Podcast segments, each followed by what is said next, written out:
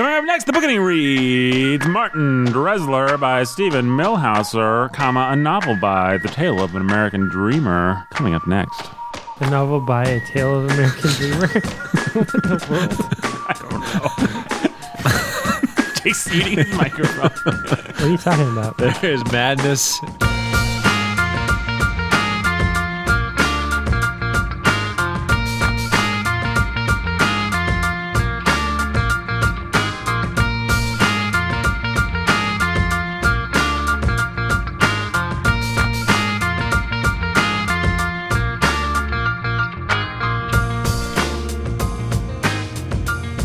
Everybody, welcome to The Booketing. My name is Nathan Oberson. I am your humble and obedient host of The Booketing, only the best Christian literature podcast. Now, does that mean that it's about Christian literature, like the Left Behind? No, idiot. It means it's about normal literature, but it's a podcast with Christians on it.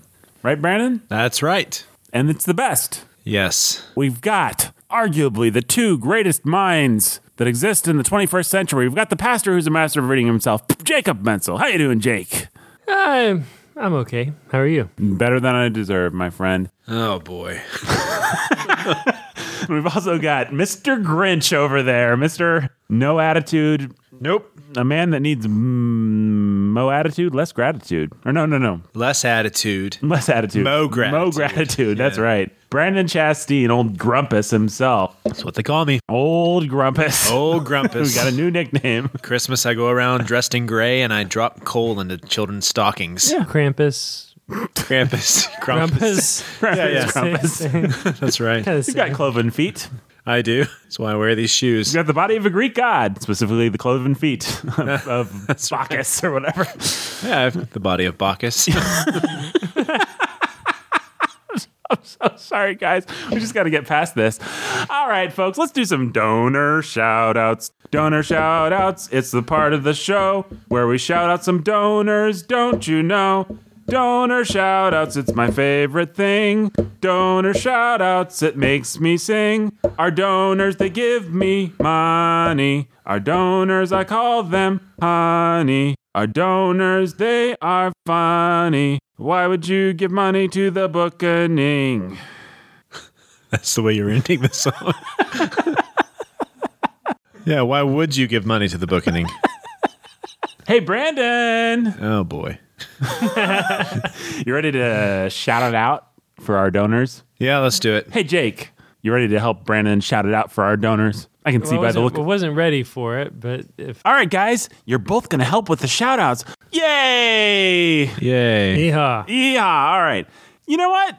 I'm going to shout it out to a guy that has given us $1. Oh. We got a guy who's giving us $1? Let's do it. Let's just shout it out to him. I know it invalidates all the people that gave 10, but you know what? You remember that parable?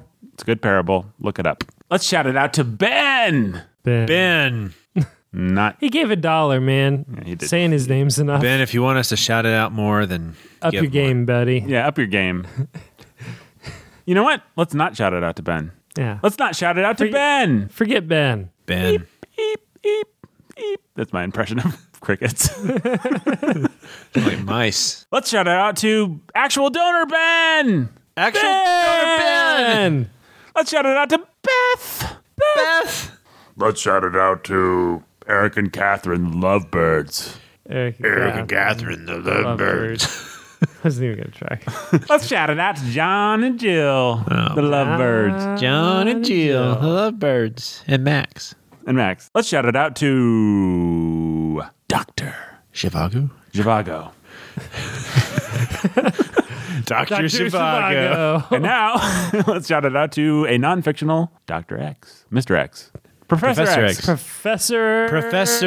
X. And let's shout it out to Nathan. And let's shout it out to Rhonda and Robert, the Lovebirds. Nice job, fellas. Let's say we talk some more Martin Dressler. Yeah.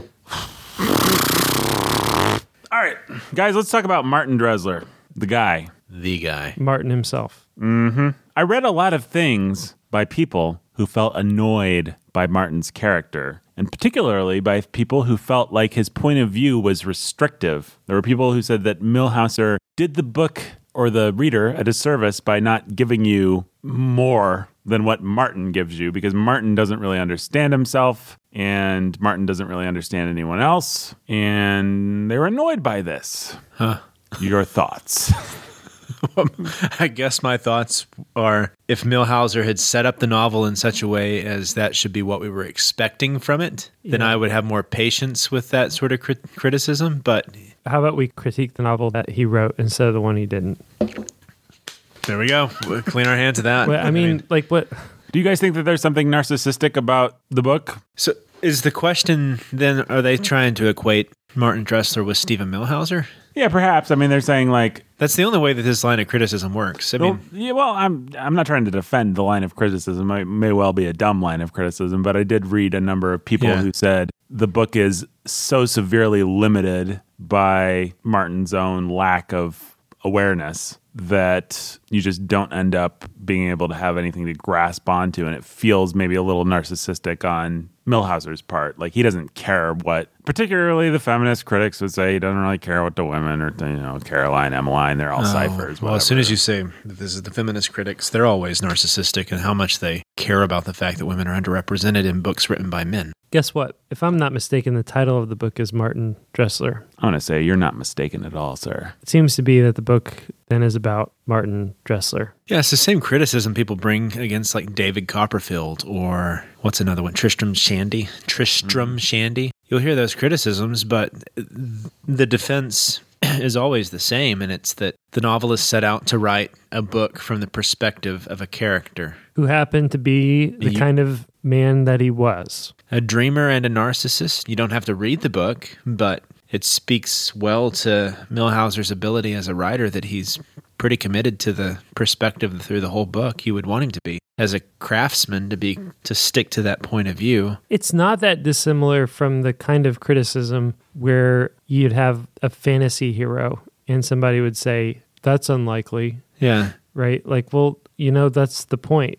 That's the point. It's unlikely, and it happened in this world. And that's what makes it a fantastic story, is because a fantastic thing happened. I guess the only way I could see it is if we felt like Millhauser was saying that Martin is awesome and we disagreed. Like, if Millhauser is somehow buying into Martin's extremely limited, almost autistic, I want to say, almost like Asperger's kind of structural, I don't care about anybody but this weird engineer creativity consuming the world thing. Maybe that's the tension that these people are, I don't know what these people are actually feeling, but maybe that's a worthwhile question to ask, is Martin a person who it's fruitful for a novel to assume the point of view of, and is Millhauser doing it in a helpful way?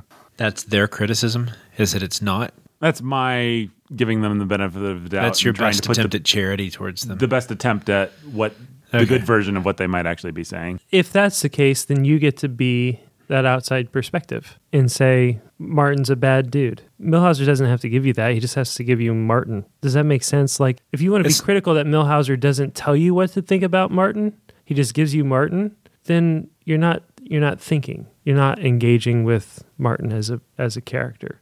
It's like a book, Lolita, which is, that has a whole history behind it, but Humbert Humbert. You're not really supposed to admire Humbert Humbert, but the book is from his perspective. Right. And you can ask the question whether or not the book Lolita should have ever been written in the first place. That's a different question. Right. I agree with that. So I think it's a different question as to whether or not Martin Dressler is the kind of character we should care about or want to read from his perspective. And that's a question as to whether or not the book is getting towards anything that we should value, right? Well, what's the answer to that question? What's the answer to that question? Yeah, just moving on to that question. Yeah, I think that this book gets to something that we should value. Which is what? Yeah, so the point of the book... Give us a thesis statement. We can work backwards from it. So the thesis statement of the book is that your attempt to make sense of and contain the world with any system that you create yourself is going to fail. And that the best thing you can do is to be at peace with your limitations and to live in the world as a limited human being. I think that's kind of the end point. Jake, agree, disagree? Crossfire. I don't know if I want to give, so there are two things that I see going on. One is the struggle of an American to realize the American dream, and the other is the struggle of an artist to realize his artistic vision. And what you have in Martin is somebody who has so long as he's trying to figure out and realize his vision, everybody is super interested and really cares and is invested. And when he's finally able to do it, to get there, nobody cares. And so then it leaves open the question, it creates these questions of, okay, so is it really somebody's artistic vision that's compelling, or is it them being in the process of trying to realize it? Is it the American dream itself that's compelling, or is the American dream something that can be realized, or is it only the striving after something that's unattainable? What happens to Martin is he actually attains it. At the end, he finally realizes the thing he's been searching for his whole life. And as he searched for it, as he's given himself to going after it, everybody's been interested and has been like, whoa, what's going on here? This guy is exceptional and he's doing exceptional things. And the instant he grasps it, well, he's arrived. Nobody cares about that. So I think, so much of the point for Millhauser is that kind of postmodern, it's about the journey, not the destination kind of thing. Like the destination is actually kind of lame when you get there. Right. But when you're on the journey, everybody's on a journey. And so everybody can enter into the journey because they're all striving after something that's unattainable. They want somebody to follow that they feel like is ahead of them. And so that's what made Martin interesting early on. When Martin finally realized that, it was like, oh, this is it. This is your idea of the world. What you were saying, Brandon, the striving for the world within the world, like that's it. Like that's all it actually is. Well, it's actually kind of lame in the end. And, and then Martin has this moment, at the end where he's going to look at it and he's going to say, oh, well, you know what? I can accept that this vision sucks because nobody liked it. Or I can say, you know what? I did it my way. I realized my vision, and not many people get to do that. And it's too bad that nobody liked it. I sure did. And that's the route he takes. It's, I think, Millhauser's making some statements about artistry, about the American dream, and about contentment for sure. Whether or not we buy into all of them is another question, but I do think that there's some real truth to when you think of musical artists, for instance, what is compelling about them?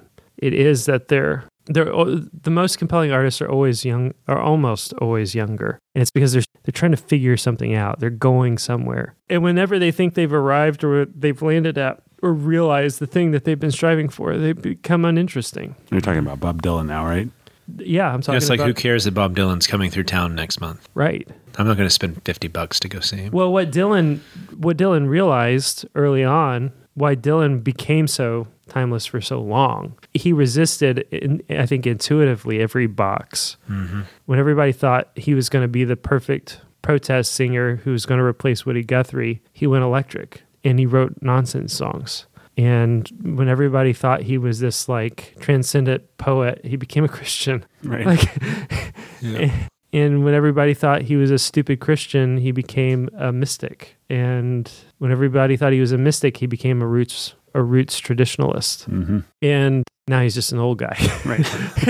Who does whatever he feels like. Sort of earned the right. He's earned the right, and he just, you should care about what I do and say because I'm Bob Dylan. But, bands go stale when they sort of like figure out the thing that they think they like, and that makes them great, and they just try to repeat it. Bands that don't go stale are bands that are reinventing themselves. They're still the Beatles, but they're constantly reinventing themselves and figuring out what that means and where to take it. And then they die at the right time. And then they die. Or the Radiohead, stupid punk garage band, becomes this thing that is in motion, and that's compelling. Where they're going to end up, and where they're taking you. Yeah. Writers are the same way. With each Shakespeare play, you had no idea what to expect. Right. It's not that Shakespeare has figured out how to be the perfect Shakespeare. It's that Shakespeare's always doing something new, and he's pushing up against his limits, and he's trying something different. And you just want to know. You want to see where the guy who's on fire is going to go next. And this is why I think that actually, it's not true. It's not always true. Maybe it's been historically true. This is why Christians make the best artists, or should, because Christians have a destination and they're never going to arrive. And that destination is holiness. Yeah. It's sanctification. And so there's a place we're going, and we're going to God. That's interesting and compelling. And it's going to look different for different people. And it's going to look different in each new iteration, but it's never going to be boring. And if it is, it's because you're not going to God. You're doing something wrong. You're going somewhere else. I think that Millhauser is, by the end of this, he's trying to expose or show something of the reality of that. What's the word I'm looking for? You can't quite grasp the intangibility. Yeah, you just unattainable, unattainable, unrealizable goal. It's just always out of reach. What he gives us is this. You brought up in the last episode the Chesterton quote about you take an ordinary boy and then you put him in a world of dragons. What he's done is he's given us a dragon, and he's put him not among dragons, but in a world of ordinary people. Right. Mm-hmm. And what that allows us to do is sort of, nobody is Martin right. in real life. Nobody realizes, nobody goes off on this bizarre vision and has the, as he puts it, the gods open every door, the powers that be sort of, and then realizes his vision. That just doesn't happen. The point of giving us that is so that we can step back and see maybe the vanity of what we're chasing after. Yeah. Well, what you do often hear about, it's always a part of the myth of people like Dylan or just any great creative, is you always hear the story of the Martin Dressler, the guy that was actually doing it before the guy that made it popular and was doing it in such an extreme, undiluted way that nobody got it. Right. You know, there's always, if it's a famous comedian, then it was the friend that was actually funny, but they could never. But the friend realized the genius of the dude, and also realized, and that it's that sort of like in you and I, we have, and maybe the three of us have had this conversation too, about there is always that avant-garde crazy genius who is untethered in some way, and he goes off, and there's some kernel of real genius in what he's, or maybe it's not, maybe it's all pure genius, but it's so genius that he's operating on another plane or another level, and he's not able to to connect with people. Well, there's part of me that resists mythologizing those people. It's like, if you can't actually find a way to make it work for real people, then you're not a genius, you're a madman. And you haven't actually done your job, and you haven't actually been diligent or humble or had any of the real qualities that an actual creative should have. And which is why we're actually right to lionize the guy who's able to look at the madman and see the genius in what he's doing, see what he's missing, like overshooting, and turn around and package it in a way that actually connects with real people. And that's where I find myself maybe disagreeing with Millhauser. Like, I don't know if what he wants to say is that he wants to be very sentimental about the fact that the world rejected Martin. Like, wouldn't it be great? Yeah, of course Martin failed, but wouldn't it be great if he didn't? You know, there's kind of that pathos. Instead, what happened is, like, what would really happen is somebody bought his restaurant chain and realized that restaurant chains were a really awesome thing and turned them into something like cool for everybody. McDonald's. And if you want to pretend like this is a historical document, then you can say Walt Disney came along and he gave us Disney World. Yeah. I mean, there's a way to do what Martin wanted to do and do it such that people want to pay for it, enjoy it, and get a lot of pleasure out of it, and get a lot of inspiration out of it, and wonder, and not be a weirdo about it. Yeah, and this is the fight that artists have all the time. It's like, well, every artist hates Walt Disney for Disneyfying everything. It's an actual word that people use, the Disneyfication of our culture, the Disneyfication of this, But the fact is, Walt Disney is a genius, and he's left a legacy of genius behind, and what that genius is taking all kinds of things and packaging them in a way that everybody will love. And you can call that lowest common denominator, but there's some real genius that goes into making that kind of lowest common denominator that is missing. It's why My Soul Among Lions is folk music. Whatever the shortcomings of My Soul Among Lions may be, there's an idea, and the idea is that the actual best kind of settings of the Psalms should be catchy and singable and relatable to normal people, and not so high on the shelf that you have to go to Friday night psalm sings for months before you can start to be able to participate in singing the Psalms. That's really weak. That's a artistic failure. If your idea of creating something elegant for the people of God lacks the simplicity that appeals to and is relatable to normal everyday people. And we talk about this all the time. It's the virtue of being simple without being simplistic. Yeah. You know? Well, to put that in terms of this novel, is it Rudolf Arling is the architect, the guy who comes and helps him? Yeah. So two things here. One, the architectural reviews that they get, I think they go to your point there, because they're always condemning them for being almost too popularist, right? Not being refined enough. It always makes Rudolf Arling mad because he says they're not getting our vision. They're not seeing what we're really trying to do.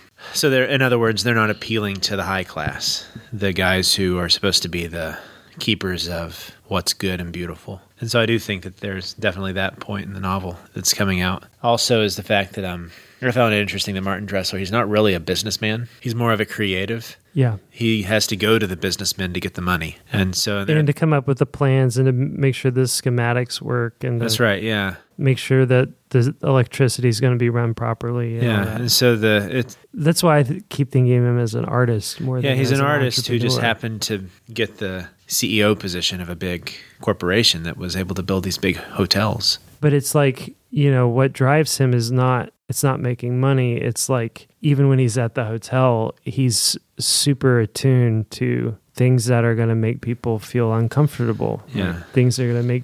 It's that charismatic vision that he has, which I guess goes, I mean, we see that with Steve Jobs. Steve Jobs. I was about to say, it's the thing that makes the myth, whether it's true or not, it's the thing that makes the myth of guys like Steve Jobs so compelling. He just had this thing. He thought that computers should be this way and they could be a bicycle for the mind and they could be this thing. And it didn't matter what, you know, a bunch of people thought their computers should have. He just knew what they should have. If Steve Jobs had lived, would he have pursued that vision to madness? I mean, would he have eventually created the dumb thing that no one, would he have made his, what's it called? Grand Cosmo. What's the thing called? The Big Cosmo? Grand Cosmo Hotel. The Big Lebowski. The Grand Cosmo. He kind of did, which is why he got fired the first time, right? He built some sort of computer that was so ahead of its time that... They got rid of him. Well, it didn't actually do anything besides the three things that Steve Jobs wanted to do. Maybe I'm misremembering this, but then they brought him back for another shot. We're not doing a Steve Jobs podcast. Right.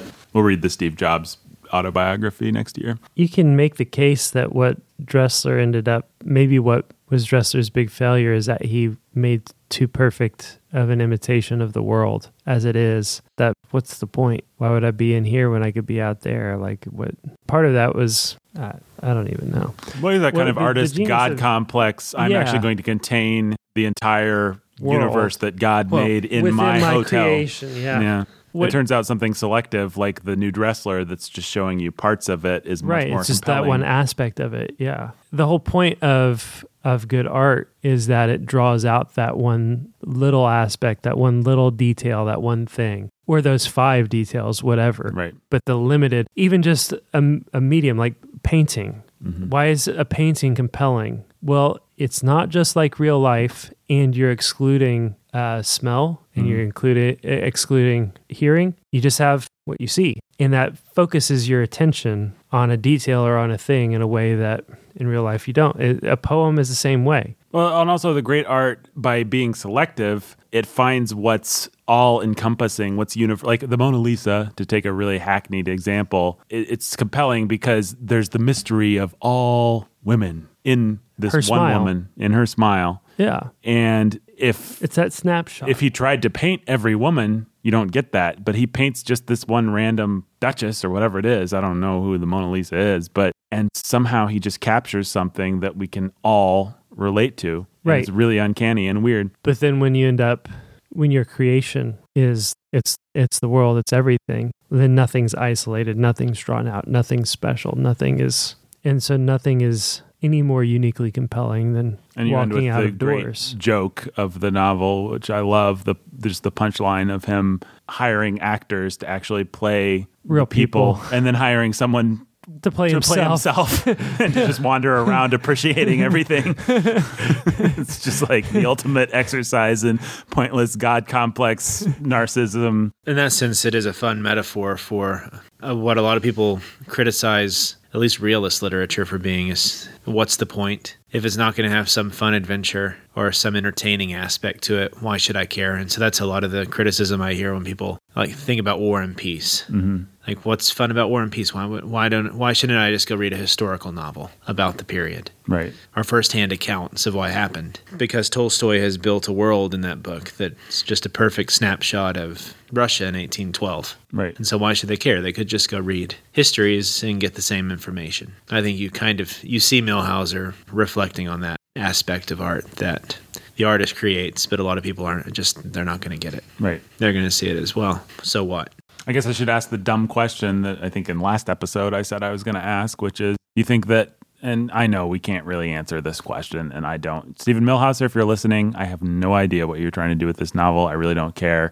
Just as a point of interest, what does it feel like Steven Millhauser is doing with this novel? Is this autobiographical? Does this feel like he's saying, I'd love to capture everything with my art, and I can't, and it frustrates me, and I wish that everybody thought I was Walt Disney, but instead I'm Steven Millhauser, and yeah, sure, I win a Pulitzer, but I wasn't expecting to when I wrote this, and nobody cares, and you're all dumb, and I'm awesome. Is there that chip on the shoulder in here somewhere, or is he evincing some humility about it? I mean, I thought that it's a really tough question. Martin himself, I think, has a kind of sweetness and humility in how he just sort of accepts and embraces. Yeah, the last page of the book is really beautiful, actually, and unexpected, I think. Yeah, but is it pompous for Millhauser to paint that picture of himself? Right. If that's what he's doing, then the answer might be yes. I'm not quite sure what to think about that. About the ending? Well, see, he gives us... I think Dressler ends up being pretty heroic in his sort of like... Existential resignation. Yeah. His he was in no hurry. He was the knight of infinite resignation or whatever. I love that little, it's a beautiful phrase. He had dreamed the wrong dream and that was okay. Like, he understood. Yeah. It's the wrong dream. The world doesn't want this dream, but it was my dream. And it's pretty cool that I got to do it. I found a quote by Millhauser where he says that he likes the idea of starting with something ordinary and then pushing and pushing to see what happens. Mm-hmm. And so that's kind of what happens with Martin Dressler. He starts with something ordinary, a guy who just wants to start a business, and he pushes and pushes to see what happens. And so if there is any metaphor for the artistic life, I think that it's an extreme. Mm-hmm. Like, this is what someone who's just completely crazily committed to realism would do. And it's not supposed to actually be a reflection of what Millhauser wants with his art. And where Dressler ends might be a reflection of where Millhauser thinks an artist should be, which is you're resigned to living in the world and you're in no hurry and you're observing what's around you. Instead of trying to contain it all in a world, you're more like a camera. You're an observer of what's actually just around you. Yeah. I actually think Millhauser does pull it off. Like, he doesn't, whether he has a chip on his shoulder or not, you don't actually end up feeling like he does. At least I didn't. I didn't feel that way. I don't think he has a chip on his shoulder. It is a beautiful ending. It's not the ending that I expected. I actually did expect a big, grand self-destruction of some type. I did too, yeah. And he's moving in that direction when he hires the actors, and it's just like... But then he's just... what he gives him is liberation. He's free, right? Yeah. And it's a really nice feeling. He really captures that walking out into the sunlight for the first time in a long time feeling that you have when you're sick or whatever, just like, oh, this is what grass smells like. That's nice. Oh, there's some boys playing ball. That's nice. He really captures that. Yeah, it was unexpected.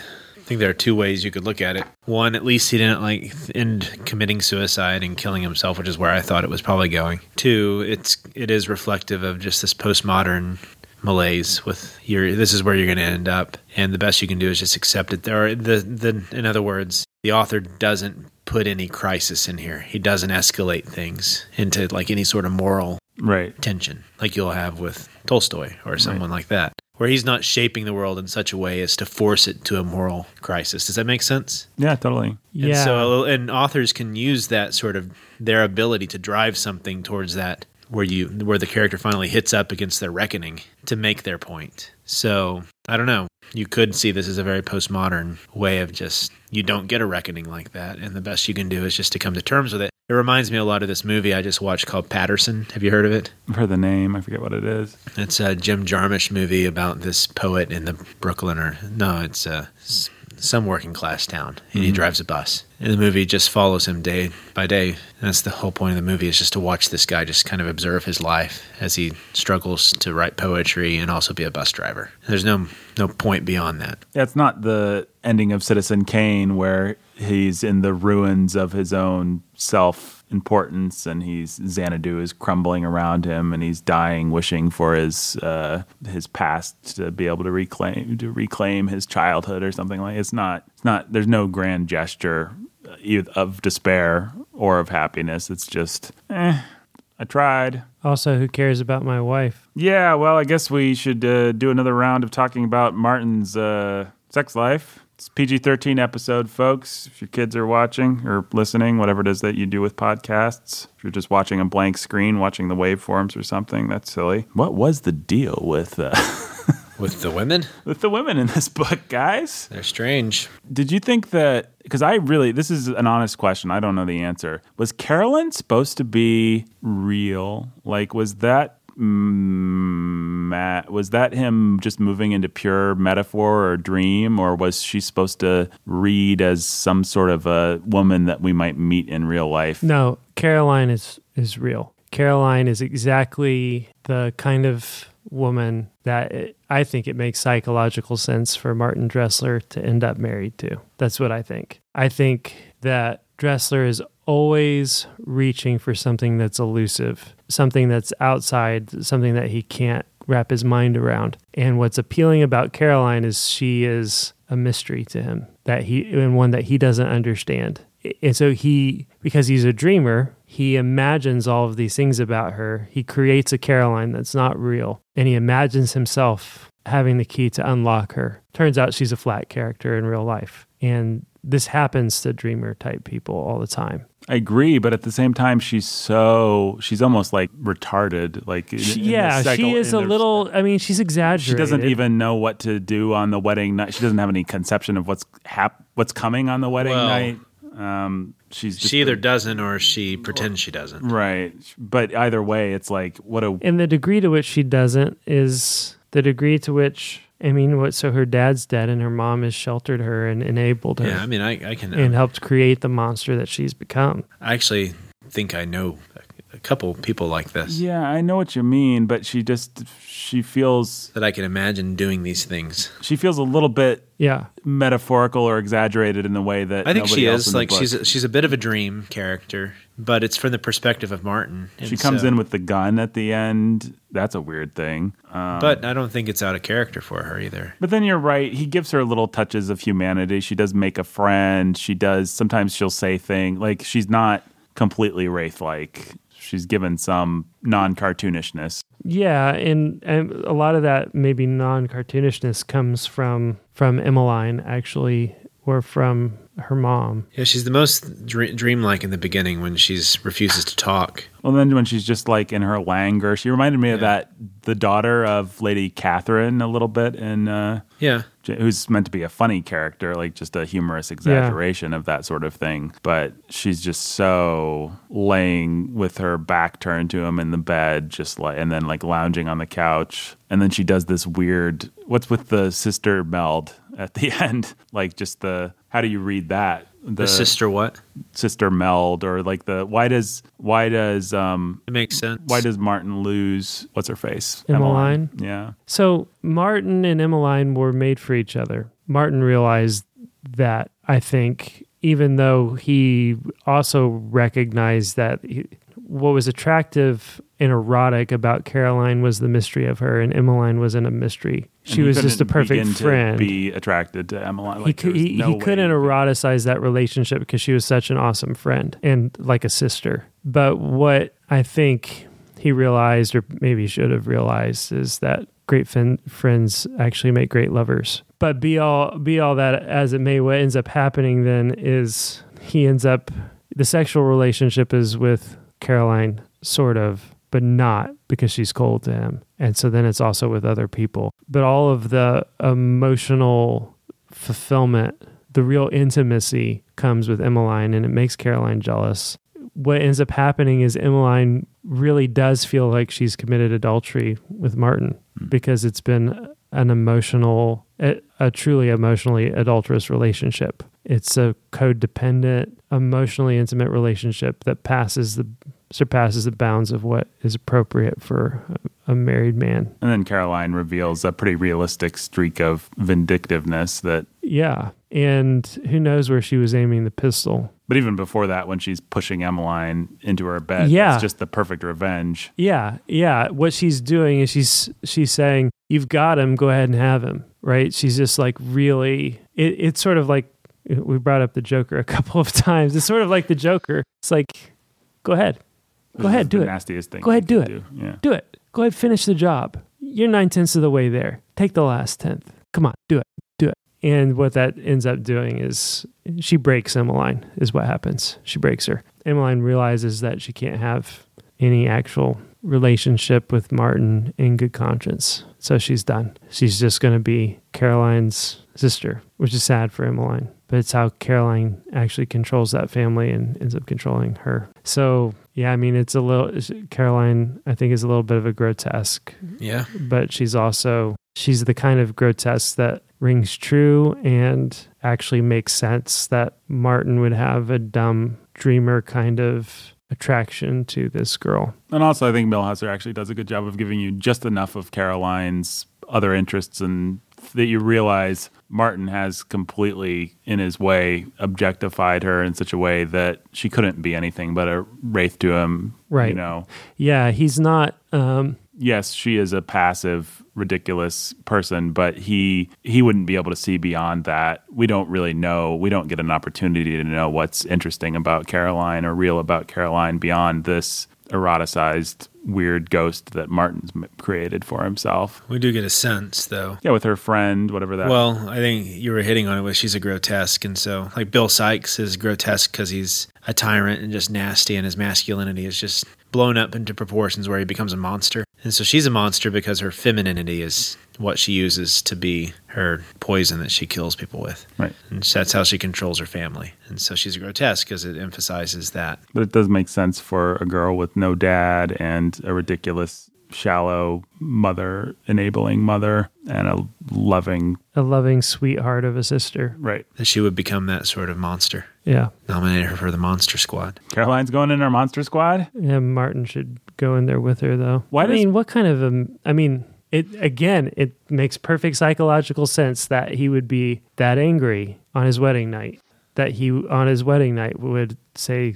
There is that, yeah. I forgot about him doing that. Up, and then decide... Eventually, I'm going to quit trying. I don't even care anymore. I'm going to have the emotional relationship with Emmeline, and I'm just going to sleep with random people in my hotel for the sexual relationship, and who cares about Caroline? Did Martin's ability to be James Bond and just sleep with everybody make good sense to you guys? Yeah.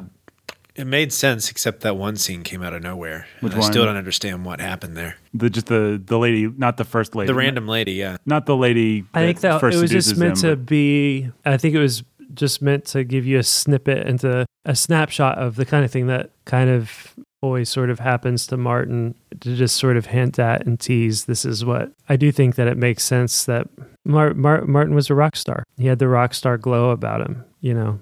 And he had it's what got him into the Vanderlyn at the first place when he was a boy. He could anticipate people's needs and meet them in his Martin Dressler systematic. I don't know how to put my finger on this, but it's something that you recognize in people that in the real James Bonds of the world who are completely narcissistic, but also they get away with it because they don't really ultimately get away with it. That's not what I'm saying. But they achieve their conquest because they're able to what? Well, I think the distinction, the difference between Bond and Dressler is that Bond's a macho confidence man, right? Who's going to go out and go on the prowl.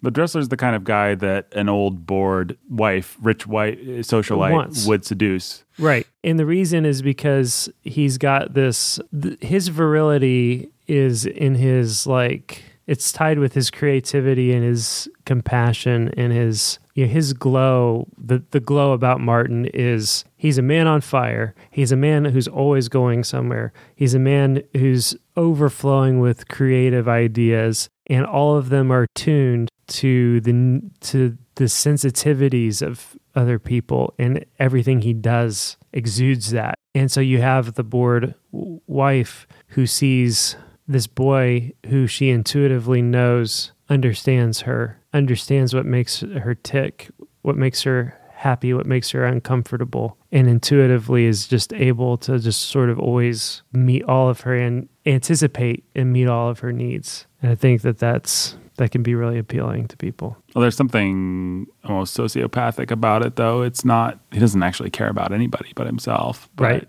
That's actually what gives him his virility. Like, and I have known people like that, and I'm sure we all have. I mean, it's just like, it's a type that's very recognizable from real life, I think. Mm-hmm. Tupac. Yeah. Actually. Yeah. Tupac, he knew that if he put a song or two about his mom or whatever on his albums, that was sweet and sensitive and thoughtful, that people, and there are all kinds of horror stories about women, were ready to line themselves up and throw themselves. Yeah, I don't know how to talk about that in a way that's going to be helpful for anybody, but sort of, so. Yeah. A friend of ours, he feels very uncomfortable with Millhauser. I don't know what word he uses, maybe erotic, maybe pornographic. Sensuous. Sensual. No, I've heard him use the word pornographic. Right. And he doesn't mean that it turns him on. What he means is it's that accumulation of detail that I read a critic who just said, I reject this hypnotic accumulation of detail. I reject the sensuality of this. I don't like it. Augustine has this passage in his Confessions where he distinguishes between the lust of the flesh, the lust of the eyes, and the boastful pride of life. That passage from, is it 1 John? Yeah, it's 1 John. So he distinguishes between the lust of the flesh and the lust of the eyes. I talk about it all the time because I found it really very personally helpful. What he argues is that the lust of the flesh is a lust for actual physical bodily gratification. Food, sex, drink, whatever. But actual food, actual sex, actual drink. Lust of the eyes, it's a morbid curiosity to see and experience things that are not yours to experience. One of his examples is the corpse at the side of the road. There's nothing gratifying in any physical kind of way about going to see the corpse lying on the side of the road. You might vomit. It might gross you out. It might give you nightmares, but people do it. People rubberneck at accidents when they're driving down the road. And I think pornography fits into this category. It's a desire to see and consume and to have intimate knowledge of things that are not for you to know. I think that when he says Millhauser is pornographic, this is to give his argument the most credit.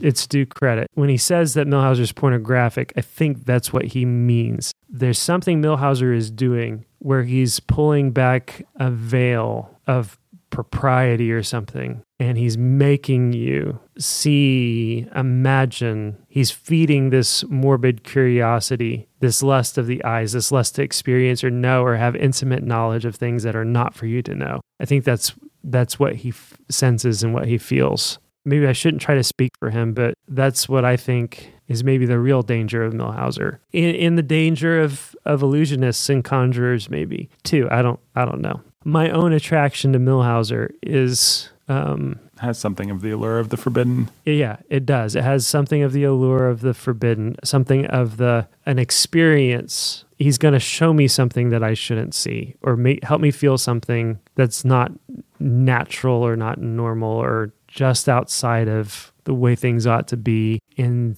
the boundary of, the art's always trying to make you see something different or feel something different, feel differently about something. Good art is meant to train your emotions and how to feel rightly about things that are real and true and good and beautiful. We had our episode not long ago.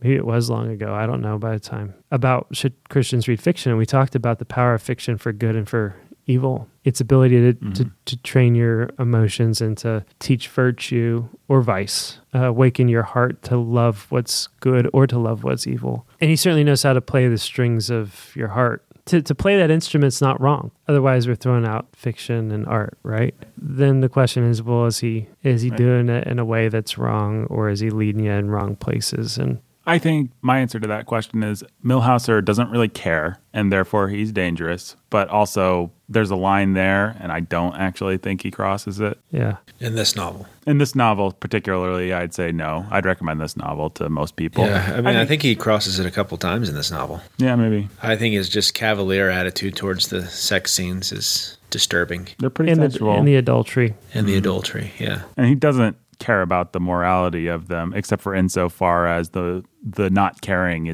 adds an additional layer of interest and intrigue. Yeah, but I get the sense that if an author does what Jake is saying, then that's bad. I don't get the sense that he's doing that in this novel. And I think it's other things that is making this friend of ours say this, though. Yeah, other short stories. So I can't speak to this at all. I don't think he does it in this novel. The short stories are much more potent. I do like them. I'm loath to make a final judgment because it's not that everybody's right and everybody's wrong and there is no final judgment to be made, but you kind of have to make it for yourself, I think. Like, I can't tell anyone where exactly that line is. Yeah, no, I think that's right. If I see someone obviously crossing it, then I would hope I would have the courage to call them on it. And there's a lot of books that we just don't read on The Booketing. Brandon alluded to a couple of them last episode. We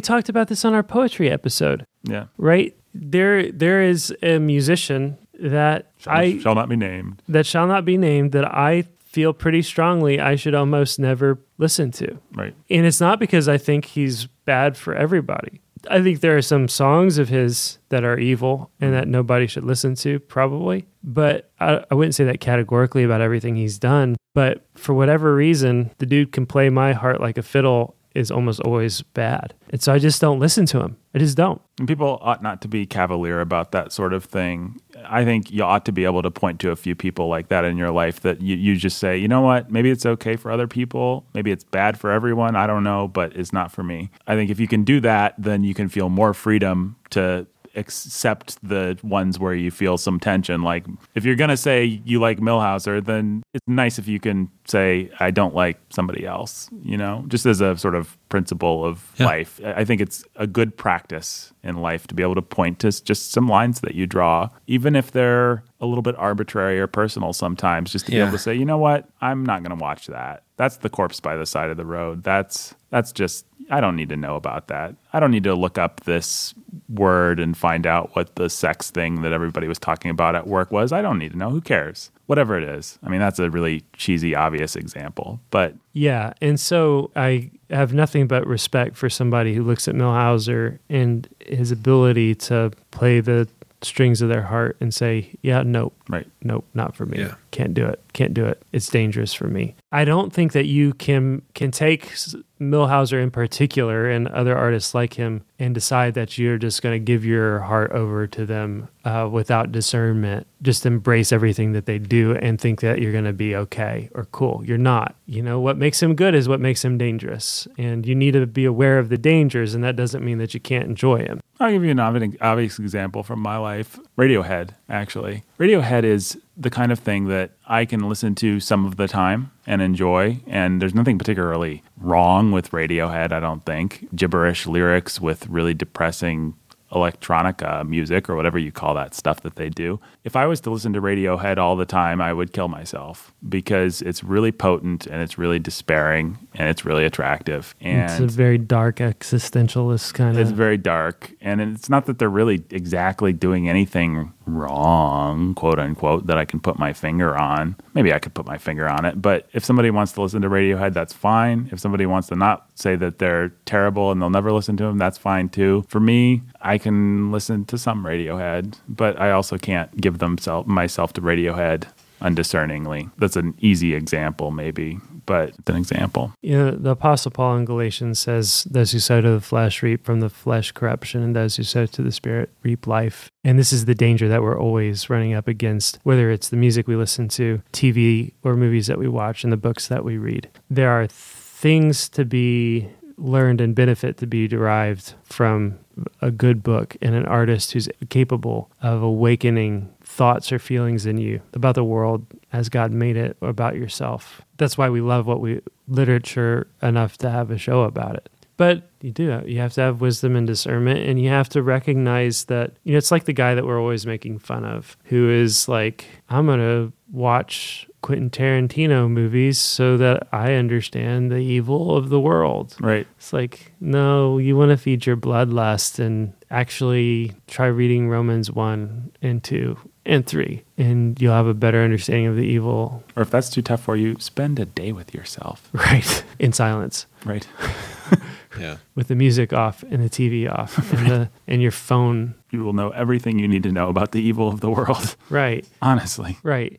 But these are, I mean, I guess this is the conversation that we're always having. And the reason we have to have it again with Millhauser again is because he's just such a potent artist that you have to, you know, Marilyn Robinson's one thing, right. Like, blah. Who cares? Right? Yeah. For some people, though, she's not actually, probably. That's probably true. There are people who have a whole range of experiences and associations. Maybe I'm sort of thinking women here, because she's a lady, even, if I can make a very broad generalization. You know, there might be people who are really attracted to things in Marilyn Robinson, to her weird existential faux Calvinist despair in ways that just fly right over me because I'm just like, who cares? Mm-hmm. It's like someone plays a chord and it suddenly sets off a pleasure center in your brain that you didn't know you had until you just heard that melody. I mean, it's like Steven Millhauser, for me, he just plays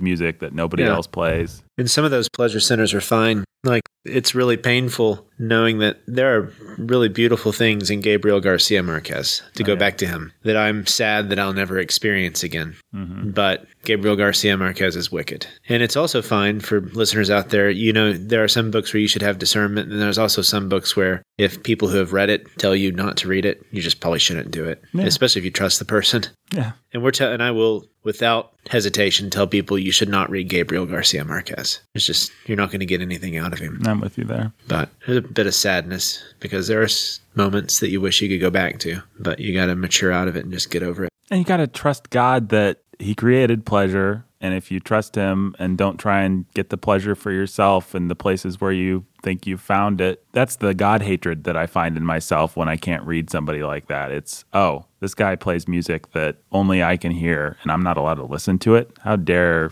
God do that to me? But it's like, whatever, dude, just wait till heaven. I bet it'll be better. I'm just going out on a limb there. Yeah. Real risk that you just took. Right, yeah. I bet if I trust God to, you know, sorry to be John Piper here, but if I trust God to give me ultimate pleasure and satisfaction, he'll come through and be done with worldly pleasures, however enticing they may be. And Gabriel Garcia Marquez is super enticing. He is, but to hell with him. Yeah. Yeah, to hell with him. Thanks for listening, everybody. This is the PG-13. Maybe bleep it or something, I don't know.